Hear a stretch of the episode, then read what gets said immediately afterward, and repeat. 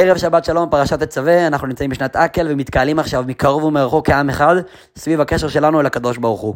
כשזוג טירונים, חיילים, מגיעים לחיל האוויר, מלבד המשמעת, המשימות הפיזיות, היכולת הנפשית לתפקד תחת כל כך הרבה לחץ, הם גם צריכים את היכולת, בחיל האוויר דווקא, להטיס מסוק, להטיס מטוס, לצנוח, לטפל במנוע, לנווט. שתי חיילים באמת מגיעים לחיל האוויר, הם עוברים את המיונים, עוברים את הטירונות ההתחלתית, מגיעים לשלב שבו הם כבר לומדים איך להתנהל עם כלי טיס, עם מצבי חירום בכלי טיס, נווט. אבל אחד החיילים, הוא חייל מצוין, הוא חייל שעומד במשימות וחרוץ ומגיע בזמן למסדרים ותמיד מסודר ועומד במשימות הפיזיות. והחייל השני הוא חייל כזה שלומזל כזה, חבר שלו מאוד טוב, אבל הוא תמיד מאחר ותמיד החולצה בחוץ, והוא לא מצליח לעמוד במשימות הפיזיות, והוא מתחצף, והוא מבולגן כזה. והחבר שלו, החייל הטוב, תמיד עוזר לו. תמיד עוזר לו. כשהחולצה בחוץ, אז רגע לפני שהמפקד שם לב, הוא אומר לו, תכניס את החולצה פנימה. בבוקר שקשה לו לקום, הוא עוזר לו לקום במיטה כדי שהוא לא יאחר למסדר. שקשה לו במשימה הפיזית, הוא עוזר לו, הוא מגיע לבדוק שהוא מצליח לעמוד במשימה הפיזית. חבר שלו, הוא לא יוותר עליו. ככה הם ממשיכים עד שמגיעים למבחן האחרון, לפני שהם הופכים להיות חיילים רשמיים בחיל האוויר הישראלי. מבחן הצניחה.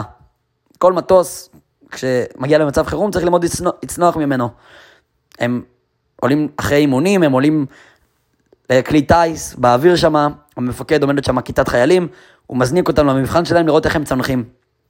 הם היו כולם צריכים לבוא למטוס עם מצנח מוכן ביד, אבל החייל השלומזל שלנו, הוא שכח את המצנח למטה. הוא אומר לחבר שלו בשקט באוזן, אני לא עובר את המבחן, המצנח שלי לא עליי. החבר שלו, החייל הטוב, זה שעומד במשימות וחרוץ, ו- וכמובן הביא לכאן את המצנח, בלי להתבלבל אומר לו, אתה יודע מה? קח את המצנח שלי, תצנח אתה עם המצנח כדי שתעבור את הבחינה.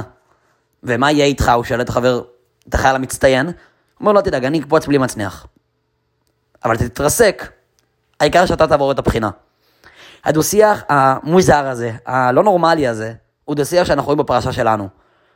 אנחנו בפרשה שלנו מתארים את ה... אולי לא מתארים, אלא רואים את ההשלכות של חטא העגל.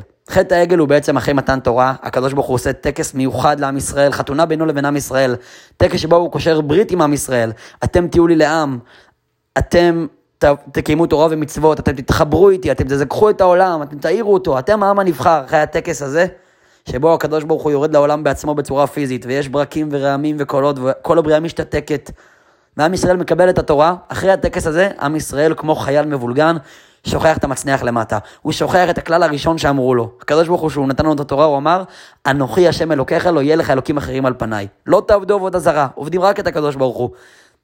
לא עובר הרבה זמן אחרי מתן תורה, עם ישראל עובד עגל מזהב, עבודה זרה. שכחנו את המצנח למטה. מגיע משה רבינו, שהוא לא- בכלל לא קשור לסיפור הזה. הוא לא עבד עבודה זרה. הוא לא בדרגה הזאת בכלל, הוא יהודי קדוש, נעלה, מרומם, הוא כל כך הוא, הוא נמצא בשמיים בכלל, כתוב שמשה רבינו עולה לשמיים לקבל את, הסרט, את לוחות הברית. 40 יום ו-40 לילה הוא נמצא למעלה בשמיים, הוא בכלל כזה בן אדם נעלה. הוא מגיע לקדוש ברוך הוא, אומר לקדוש ברוך הוא, אם אתה לא מציל את עם ישראל, עם ישראל מגיע לו עונש מוות. עם ישראל עבודה עבודה זרה, זה עונש מוות על שעובדים עבודה זרה. כופרים בקדוש ברוך הוא, בטח אחרי מתן תורה, מיד אחרי מתן תורה. מגיע משה רבינו ואומר לקדוש ברוך הוא, הקדוש ברוך הוא, אם אתה לא מציל את עם ישראל, מחן נא מספרך, תמחק אותי מהספר שלך. עכשיו צריך להבין, משה רבינו הרי בא לשדר כאן איזה שהוא, שהוא לא מוכן לוותר על עם ישראל. הוא לא מבקש כאן לפגוע באחד מהאיברים שלו, הוא לא מבקש לקחת ממנו המון המון כסף, הוא, הוא לא מבקש לתת איזשהו, נקרא לזה, קורבן משמעותי בשביל להציל את עם ישראל. מה הוא אומר סך הכל?